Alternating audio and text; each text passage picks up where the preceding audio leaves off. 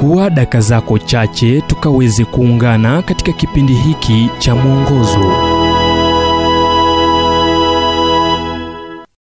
Mahali pa kugeukia palipobadili ulimwengu. Maana yeye ndiye mungu aliye hai adumuye milele na ufalme wake ni ufalme usioharibika na mamlaka yake itadumu hata mwisho.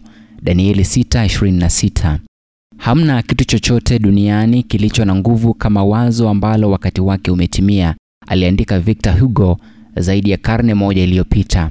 Sijui iwapo victor hugo alikuwa na mwingereza kwa jina william wilberforce akilini mwake alipowazia swala hilo ila huenda alikuwa naye. Na wilberforce alikuwa nani? Alizaliwa katika familia tajiri na kukua kwa manufaa ya elimu na utamaduni ila mahali pa kugeuka maisha yake palikuja alipokuwa katika ziara na rafiki yake kule uropa alipoona kitabu katika begi lake chenye anwani mwito mkuu kwa muumini na maisha matakatifu yani a serious call to a devout and holy life wilberforce aliuliza. Nini hiki? Moja ya vitabu vizuri zaidi ambavyo vimewahi kuandikwa mwenzake akamjibu. Wote wakaanza kusoma kitabu pamoja na athari ya kitabu hicho kidogo kilichoandikwa na william law ilibadilisha mwelekeo wa maisha yake.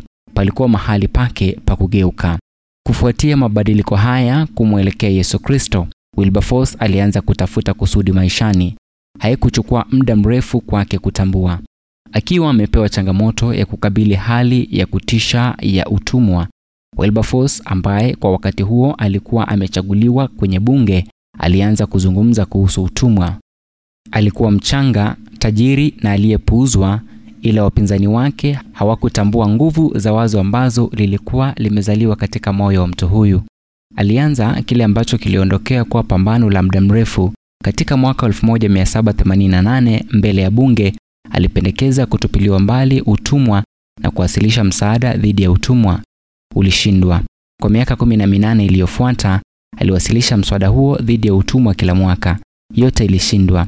Yote hadi machi 25 1806 ambapo mswada wa kwanza dhidi ya utumwa ulipopasishwa.